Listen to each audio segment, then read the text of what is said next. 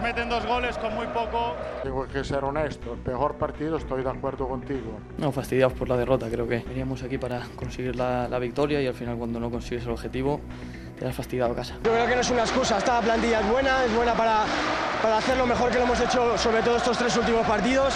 Podríamos estar tres horas jugando a fútbol que no meteríamos un gol. No, no, hoy la, la, la derrota de hoy no es un accidente, no hemos eh, jugado bien, hemos merecido de perder la reacción. Y la verdad que, que bueno, que estamos sufriendo.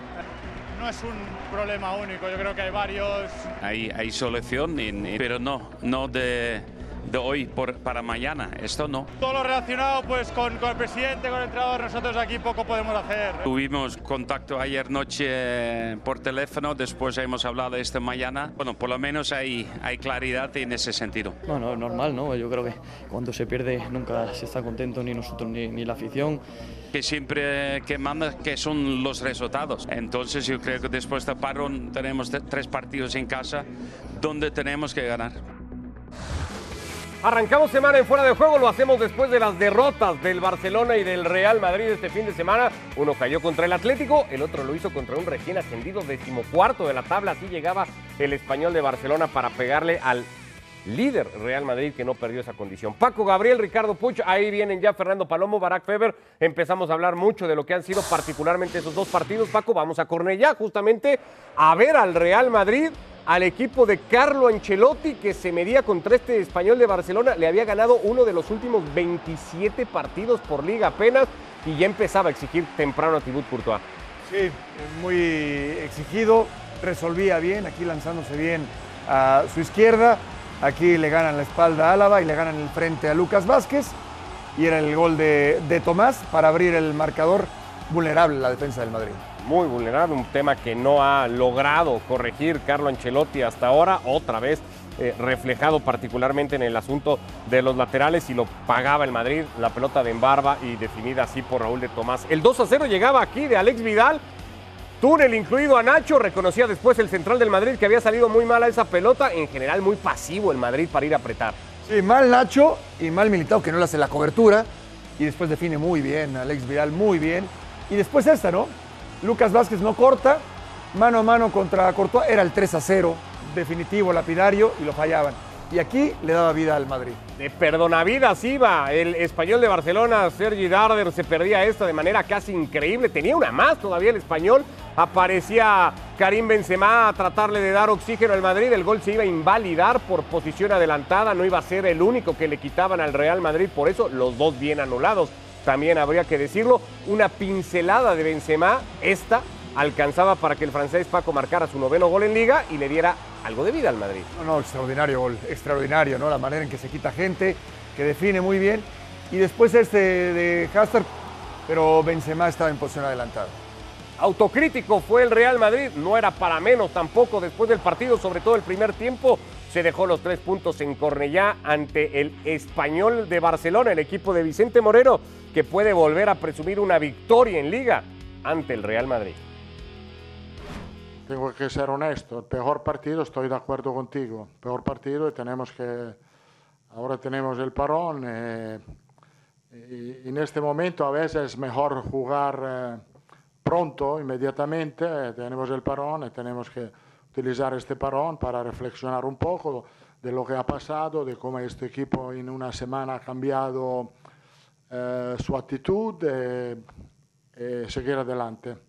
No, no, hoy la, derrota de hoy no es un accidente, no hemos eh, jugado bien, hemos merecido de perder, la reacción que, hemos tenido era demasiado tarde, eh, eh, estamos preocupados, por cierto, porque dos derrotas no es costumbre de, este equipo, no es costumbre de nuestro club, tenemos que tomar remedio a esto, intentando de mejorar los errores que hemos hecho también hoy. Superado por el Villarreal, aunque el resultado no lo refleje, derrotado por el Sheriff en Champions como local y derrotado ahora por el Español de Barcelona. Esos son los últimos tres partidos del Real Madrid de Carlo Ancelotti. Le damos la bienvenida en esta edición de Fuera de Juego a Fernando Palomo Fer. Después del resultado a mitad de semana contra el Sheriff, Ancelotti dijo, preocupado no estoy. Ayer sí reconocía ya preocupación el técnico italiano. ¿Tiene que estarlo? Pues de alguna manera sí, que gusto me da saludarles. Y bueno, también como antes decía, que el resultado no refleja lo que sucedió contra el Villarreal, tampoco el resultado contra el Sheriff refleja lo que pasaba en ese partido, cuyo definición queda bien puesta en, el, lo accidente o el accidente que significa en el calendario perder un partido en el que el arquero del equipo rival prácticamente, no digo consagra una carrera, pero tiene seguramente la noche más importante de la suya. En consecuencia, el Real Madrid aquella vez llegó y me mereció mucho más de lo que terminó sacando. Ahora es un equipo que ciertamente carece de muchísimos eh, argumentos en el campo como para creer que podía salir de este estadio con la, con la victoria. Le anulan dos goles que vimos, pero también el, español generó hasta, hasta, cuatro ocasiones, creería, con, con la sensación de, encontrarse con Courtois o con malas definiciones como la que vimos de Darder para pensar que el partido no lo merecía perder el español y que, y que se ha salido de acá con una ventaja muy corta como para lo que sí dejó el partido. Sí, autocrítico, pero en la línea correcta también Ancelotti, porque le faltó chispa a este equipo, mucha de esta provocada por los cambios que, que generó. No estaban algunos jugadores listos para las posiciones en las que los puso, pero eh, es un proceso de, de aprendizaje, si se quiere, para un plantel que también va conociendo a muchas figuras que probarán ser importantes, como el caso de Álava o Camavinga de acá a lo largo de la temporada. La pegada del Real Madrid, Paco, a estas alturas de temporada todavía arrancando apenas, le había permitido sacar adelante partidos, pienso el de Mestalla contra el Valencia, pienso en remortarle el partido al Celta de Vigo en el Bernabéu, pero defensivamente en todos esos encuentros, y le volvió a pasar ayer, sigue exhibiendo los mismos problemas. ¿Eso se pueden corregir fácil? No, no fácil. Un gusto saludarte, Ricardo, Fer. No, no fácil porque, a ver, por ejemplo, ayer un equipo que no había hecho muchos goles durante el torneo exhibe al Real Madrid. Eh, porque Álava no sabíamos si iba a jugar de central o de lateral. De lateral le costó mucho, se lo llevaron por velocidad, no cerró cuando tenía que hacerlo. Nacho, que normalmente es un buen central, pensábamos que iba a ir de lateral, pero lo ponen ahí junto a Militao, y eh, se regala en el segundo gol y Militao no le hace una cobertura. Lucas Vázquez eh, no cierra en el primer gol y después casi regala un mano a mano que, fue, que iba a ser el tercero. si además le agregas que no jugó de inicio eh, que normalmente lo hacía como era Casemiro, quisieron poner a Camavinga, que no funcionó, ya Modric no llega a balones que antes llegaba y, y Cross no es tan efectivo como solía hacerlo, puedes decir es que es el inicio de la temporada, hay que mejorar mucho, bueno, tendrá mucho que trabajar Ancelotti, muchísimo, y adelante, bueno, eh, Benzema y quién más, a veces uno, a veces otro, eh, ayer Valverde, por ejemplo, pelotas divididas que normalmente gana, tampoco ganó.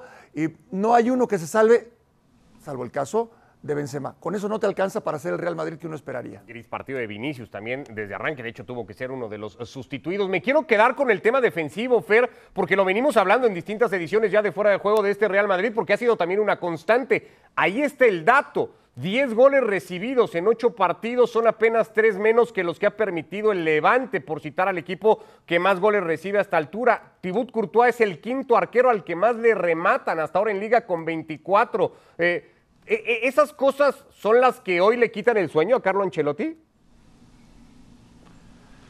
Pues sí, porque son cuestiones que son estructurales y que al final también dependen mucho de los ejecutantes, pero mucho también del trabajo que se hace entre partido y partido. Algo que el Madrid va a tener, es cierto, tiempo para hacerlo, pero no efectivo para poder llevarlo a la práctica en la ciudad deportiva, porque ahora se le va la mitad del plantel en seleccionados a, sus distintos partidos. Una ventaja es que a la vuelta no van a tener el partido frente al Athletic Club, ese partido se posterga y, el siguiente será ya en, en Champions, con lo que sí contará con un par de días para primero definir quiénes van a ser los ejecutantes, porque es cierto, ha utilizado a, laterales varios por las lesiones de, Carvajal, de Mendy de Marcelo.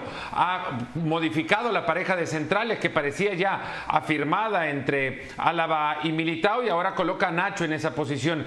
Errores puntuales hay, pero no me fijaría en el, en el último de la foto de, los goles del español. Hay muchísimos también errores y puntualmente me quedo con uno de Camavinga en la, en la marcación del primer gol del, español. Paco menciona el cierre de Lucas Vázquez. Yo me voy a quedar con Camavinga y cómo se perfila para marcar una pelota que va sobre la banda, eh, sobre su hombro izquierdo, la banda eh, izquierda en la defensa del, del, Real Madrid, y él se perfila hacia adentro para tapar el perfil del jugador del español, cuando para adentro no hay opción de pase para él. Se perfila para tapar un lugar o una línea que, que no le sirve de nada al, al español. Le deja totalmente abierta la posibilidad para que en Barba sorprenda a, David Álava, se vaya hasta el fondo. Álava no llega tampoco en la carrera y termina mandando un centro al cual tampoco llega y no anticipa Eder Militao. Hay mucha, hay una, hay una correlación de errores en la misma jugada que definen también el, el posicionamiento de los jugadores del Real Madrid. Lo había destacado Ancelotti en la previa diciendo sobre todo en, en el caso de Camavinga que es un jugador al que le hace falta entender las posiciones en las que va a, transitar su juego. Pues ayer hubo varios que como Camavinga no entendieron tampoco sus posiciones. Un tema ese del que también se habló mucho, sobre todo en el mercado, ¿no? De si el Madrid tenía que ir a buscar en mercado a alguien que le ayudara a trabajar mejor defensivamente, no solo en el cuadro bajo, sino a lo mejor en otras zonas del campo, un sustituto de Casemiro, por ejemplo, que ahora se piensa pueda ser el francés. Eso no lo priorizó Paco porque enfocó todas las energías en reforzar el ataque, en llevar a Kylian Mbappé, futbolista que hoy ha roto el silencio, ha asegurado en una entrevista que se va a difundir completa mañana, que le avisó al Paris Saint-Germain que quería salir desde julio del equipo, que se queda finalmente porque con el club está agradecido y, y que nunca ha roto relaciones con nadie. El hecho de que Mbappé haya roto el silencio, ¿lo acerca más al Real Madrid o a una posible renovación de contrato que sigue sin llegar. Desmintió que vayan siete ofertas y que las haya rechazado todas, que sigue sin llegar con el Paris Saint Germain. Pero a estas alturas ya no sabes qué es lo que vaya a suceder. Lo que sí te puedo decir que el Paris Saint Germain estará eh, menos preocupado que el Real Madrid pase lo que pase, porque tiene sustitutos y tiene jugadores que pueden no hacer lo que hace Mbappé, pero tiene jugadores de sobra para encarar la temporada en la Liga y en la Champions, no el Real Madrid. Al Real Madrid, por supuesto, que le habría caído de maravilla un jugador como Mbappé. No es que te resuelva todos los temas, pero vaya que te ayudaría muchísimo. No solamente es en el tema del ataque, que queda claro que el más sobresaliente es Benzema, por mucho. No, en el medio campo ya no es la misma versión de los jugadores que solía ser el, o que solía hacer el mejor medio campo del mundo y en defensa ni qué decir.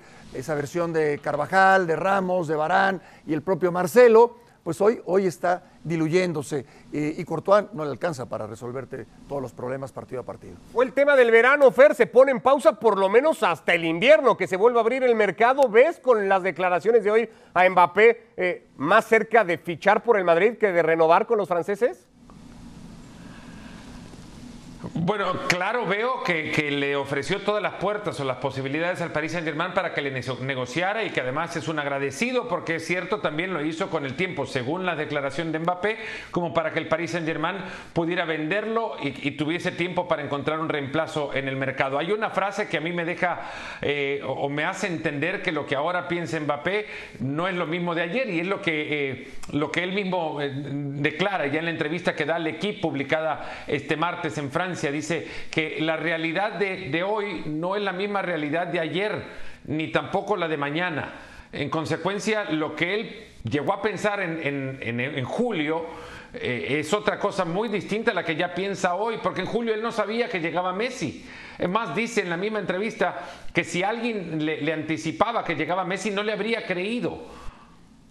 Y ahora que está Messi ahí, seguramente su idea es diferente a la que pudo ser antes de, conocer que iba a ser compañero de Leo Messi. Eh, tiene todo para ser la bandera, la, el abanderado, eh, aquel jugador sobre el cual se encolumne un proyecto en el Real Madrid. En el Paris Saint Germain es uno de varios que también tienen ese mismo, esa misma eh, denominación. Neymar y Messi entre otros, pero principalmente ellos.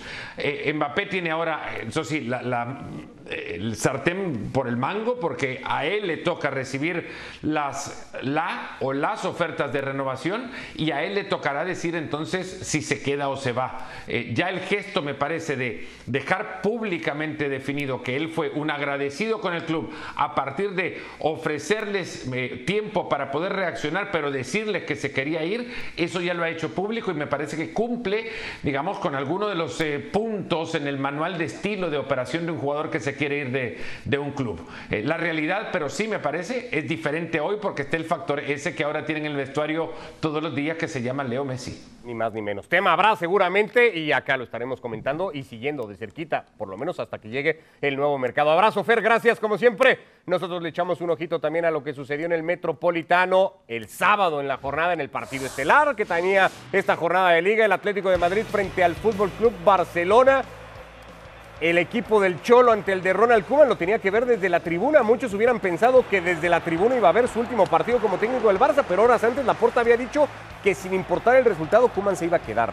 Sí, hay un, eh, un tema desagradable entre Laporta y Koeman, pero bueno, es un tema aparte muy superior el Atlético de Madrid. Algunas llegadas esporádicas del eh, Barcelona, pero dominó ampliamente el cuadro local, porque aparte se reencontraba con un público, con un estadio prácticamente lleno. El primero llegaba acá, una gran, gran jugada en transición rápida del Atlético de Madrid, culminada por Lemar después de un gesto y una pelota de vuelta de primera por Joao Félix, sensacional. Piqué le decía de todo a Sergi Busquets. Lo peor iba a ser que el Atlético le iba a repetir al Barcelona minutos después la misma jugada para marcarle el segundo. Sí, un, planteamiento táctico, con todo respeto, desastroso por parte de Koeman. Pone a Mingueza como lateral derecho, pone a Piqué con Araujo en la central y por izquierda de este. Aquí le repetían, este era el segundo, que la deja ir Suárez. Este era el segundo. La misma jugada del primer gol aquí se repetía. Y claro, todos piden y levantan la mano pidiendo fuera de lugar. Se la perdía Luis Suárez, pero después no iba a perdonar acá el uruguayo. Controlaba otra vez pelota de Lemar y con toda la sangre fría del mundo ante la chique de Ter Stegen, Suárez simplemente la colocaba al contrapié de Gerard Piqué que no podía hacer nada sobre la línea 2 a 0. ¿A quién le llamaba Luis Suárez? Kuman contesta. No, no era Ronald Koeman, ¿no? No, sí era él. Ah, sí. Sí era él. Dijo, así quedé con mis hijos. Ahora, si se quiere poner el saco Ronald, que se lo ponga a pregunta expresa sobre si el festejo había sido con dedicatoria. Coutinho luego definía así, ¿no? Titularidad para Coutinho, no.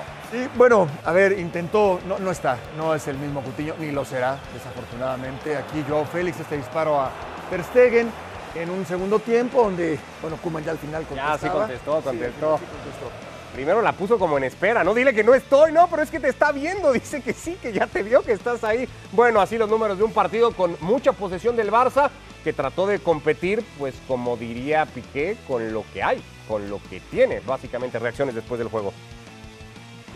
No es un problema único, yo creo que hay varios eh, que yo creo que la gente ya lo percibe, ya lo sabe. No, no, no hay que ser un ciego para ver eh, pues lo que nos falta.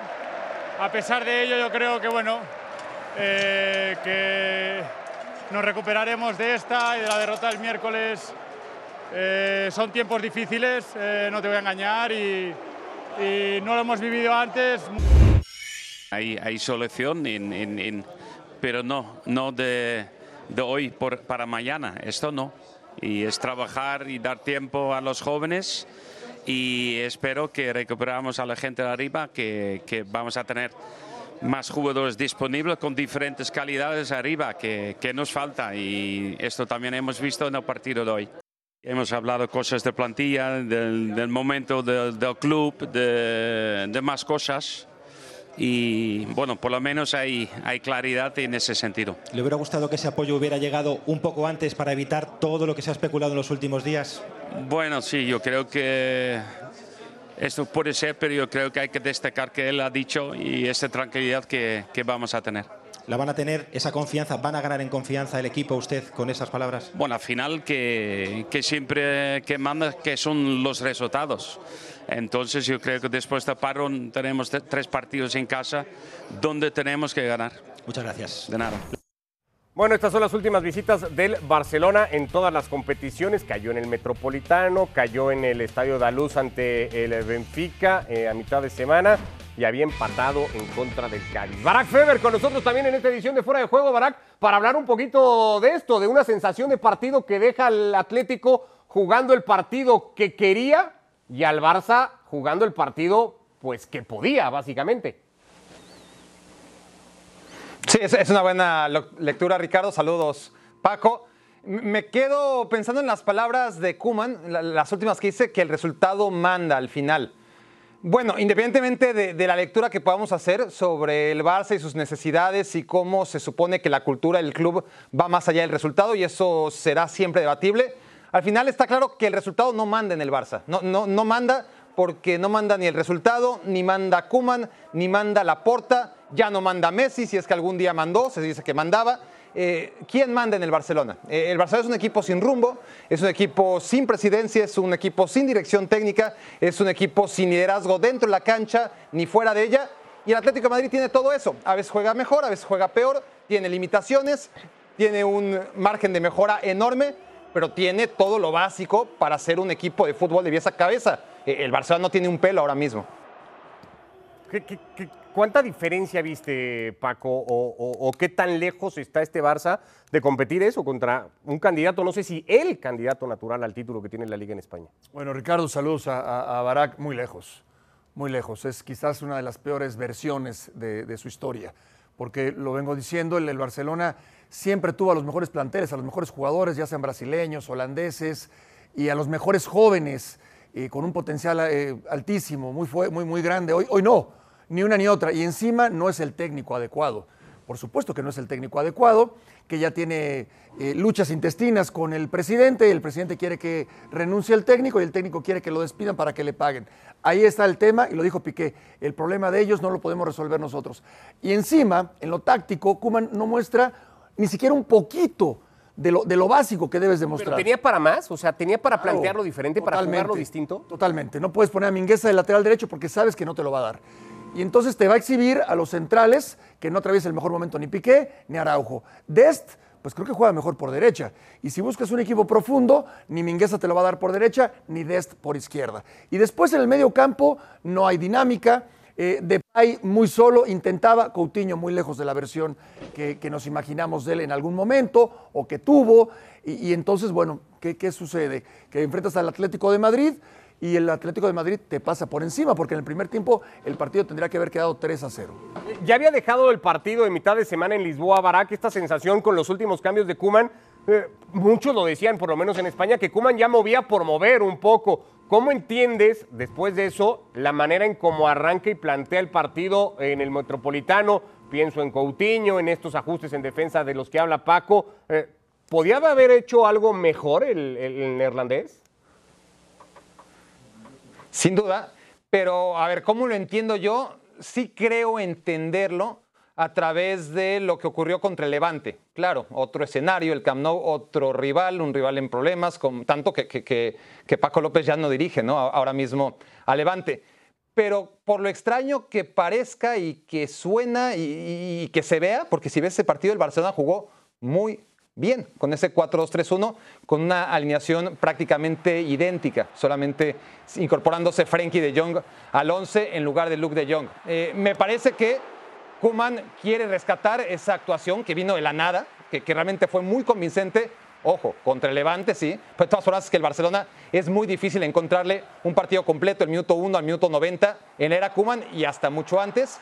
Y me parece que quiere volver a eso, simplemente porque funcionó contra el Levante, se imaginó que podía funcionar en otro contexto, en otro estadio, contra otro equipo, y claramente fue un error.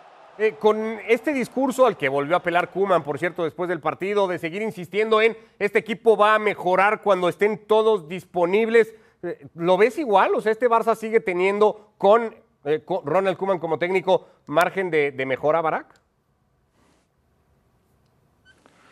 Con Kuman como técnico mejorará en algunos momentos, es decir, ya, vimos la temporada pasada. Puede ser que mejore, puede ser que regresen los lesionados, puede ser que una vez que Jordi Alba vuelva al lateral izquierdo, de esta al derecho y, al fin pueda funcionar el norteamericano y Pedri esté un poco descansado y Ansu Fati sea el 10 que se esperaba y todas esas cosas pueden pasar. Y, ¿Y qué va a pasar a la larga? Es decir, ya lo vimos la temporada pasada. El, el Barça empezó prácticamente como está empezando esta temporada, agarró camino cuando nadie daba un peso por él. No fue un Barcelona, desde mi punto de vista, muy convincente en ningún partido, pero iba sumando puntos y de repente la confianza le llevó incluso a jugar mejor. Eh, eh, y, llegaron los meses de febrero y marzo y abril que tuvo picos muy altos de rendimiento. ¿Y luego qué pasó con el Barça? Se, cayó en el, eh, en el momento importante, se cayó cuando no le alcanzaba contra el Paris Saint-Germain en la Champions, se cayó cuando se supone que le tenía que alcanzar en las últimas tres jornadas cuando tenía amarrada la liga. Ese es el techo del Barcelona, ese es lo máximo a lo que puede aspirar y se ve muy, muy lejano. Pero aún enmendando el camino, el Barcelona con Kuman no tiene más que eso, ¿no? Un techo bastante, bastante cercano. Enfrente estuvo el Atlético de Madrid como para poner un poco de proporción y de entender contra quién ha perdido. Es cierto, un equipo que venía acumulando ciertas críticas, pero que es a priori pues el gran candidato y que ha jugado tal vez su mejor partido, sobre todo su primer primer tiempo, ¿no? El mejor primer tiempo hasta ahora de la temporada para el equipo del Cholo Simeone. Abrazo, Barak. Eh, seguimos pendientes toda la semana acá en Fuera de Juego. Ánimo, Barak. Saludos. Bueno, le echamos un ojito también a lo que ha pasado con el Sevilla. Ya hablaba eh, Barak del cese de Paco López como técnico del Levante. Fue cesado también Michel como técnico del Getafe. Y para algunos, Robert Moreno hubiera podido seguir el mismo camino de perder contra el Sevilla. El tema es que no solo no perdió, le ha ganado la primera derrota para el equipo de Lopetegui. Ha llegado en el derby andaluz contra los de Moreno. Sí, que no es un tema menor. Aquí eh, vemos el, gol.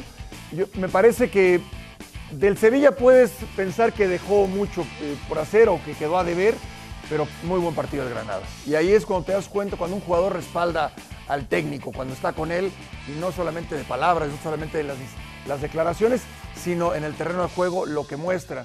Y ese es el caso del, del Granada, que hizo un gran partido frente al Sevilla. Hubo un momento después del 1 a 0 con el muy buen gol de Rochina que el equipo creyó y se fue y buscó incluso hacer todavía más daño. Después es cierto, el Sevilla eh, tuvo muchas opciones. No sé si la más clara llega acá en los pies de Munir. eh, tapaba muy bien en Maximiano, el arquero al que por cierto más le rematan hasta ahora en la temporada del fútbol español. Opciones tuvo el Sevilla para tratarlo de empatar. Sobre el final se fue expulsado Diego Carlos, dejando con uno menos ah, por esta jugada al equipo de Lopetegui, que cuaja así, pues eso, su primera derrota de la temporada y pierde sobre todo la posibilidad con el partido pendiente del Barça de asumir el liderato, algo que hubiera podido hacer el equipo. Y que le puede llegar, ¿eh? Y que le puede llegar. Yo, yo creo que el Sevilla tiene potencial para en este momento pelearle a los que están arriba. Lo del Real Madrid también es tiempo para que lo pierda.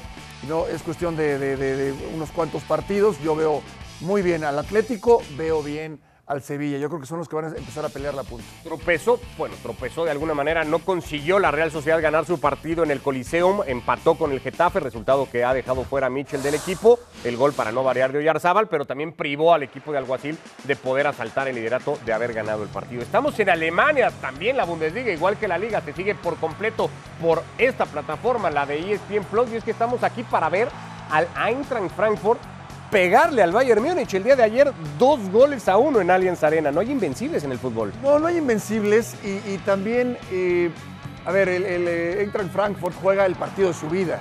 Todos concentrados, eh, con el cuchillo entre los dientes, como se dice en el argot. El, el Bayern Múnich viene de golear a todos, de pasarle por encima a todos. Quieras o no, te relajas. Es cierto que es un equipo aparentemente todopoderoso, muy bien dirigido y lo que tú quieras, gustes y mandes. Esa relajación te pasa factura. Para mí eso sucedió, ¿no? Un exceso de confianza. En situaciones normales, Lewandowski aquí metería el gol. El equipo en general le terminaría ganando. Si tú me dices de 10, pues prácticamente 10 veces a la de Frankfurt. No sucedió en esta ocasión. Kevin Trapp llegaba con el pie a sacar esa pelota. Nabri se había perdido una clarísima. Igualmente el 2 a 1 caía acá de parte de Kostic. Al 83 el Bayern remató 19 veces. 11 de ellas al arco de Trapp. El Eintracht Frankfurt sumó 3 remates totales. Le ganó el partido. Sí, sí, sí, sin discusión, sin discusión. Las mejores rachas sin perder como local en Bundesliga desde el 2000 el Bayern Múnich sumó 38 partidos. Todas son del Bayern Múnich, por cierto, las rachas más importantes. Esta era la más reciente también, el equipo de Nagelsmann, que sí daba esta sensación de a ver quién se le va a poner enfrente. Bueno, pues dijo el Eintracht Frankfurt, yo, yo puedo, ¿no? Sí, eh, un tropiezo. Algo leve, realmente el Bayern Múnich va a pelear y va a ganar la liga en la Bundesliga en Alemania y va a pelear por la Champions League sin ninguna duda. Está en, en ese pool, lo ves, eh, pensando en Europa, eh, junto al City, junto al Chelsea, junto al Liverpool. Ahí es, porque para algunos el Bayern ya no estaba eh, en, entre ese mis- en ese mismo saco. No, para mí sí. Sigue estando. Para mí sigue estando, descarto el tema de la Bundesliga, lo pongo, porque eso ya está hecho, lo pongo uno de los candidatos para ganar sin duda la Champions League. 16 de los primeros 21 puntos de temporada, empatado con el Leverkusen de momento en la clasificación, pero sí parece que con muchos más recursos el equipo de Julian Nagelsmann para seguir dominando con el puño de hierro que lleva haciéndolo en el fútbol alemán, que por cierto, reiteramos, se sigue por ESPN Plus a través de nuestra plataforma todo el fútbol de Alemania, todo el fútbol de España, igualmente la Bundesliga y la Liga. Y también tenemos el partido por el Wild Card de la Liga Americana acá en ESPN Plus, en ESPN Deportes, el Yankees Red Sox desde Fenway Park. Juego único de vida o muerte entre Nueva York y Boston. Qué partido, ¿no? Imperdible. Qué escenario. Imperdible. ¿Qué escenario? Sí, qué escenario. Increíble. Nos vamos, Paco. Gracias, Ricardo. A nombre de Fernando Palomo, de Barack Feber, de Paco Gabriel, Ricardo Puch, gracias. Hasta mañana. Acá nos vemos en Fuera de Juego.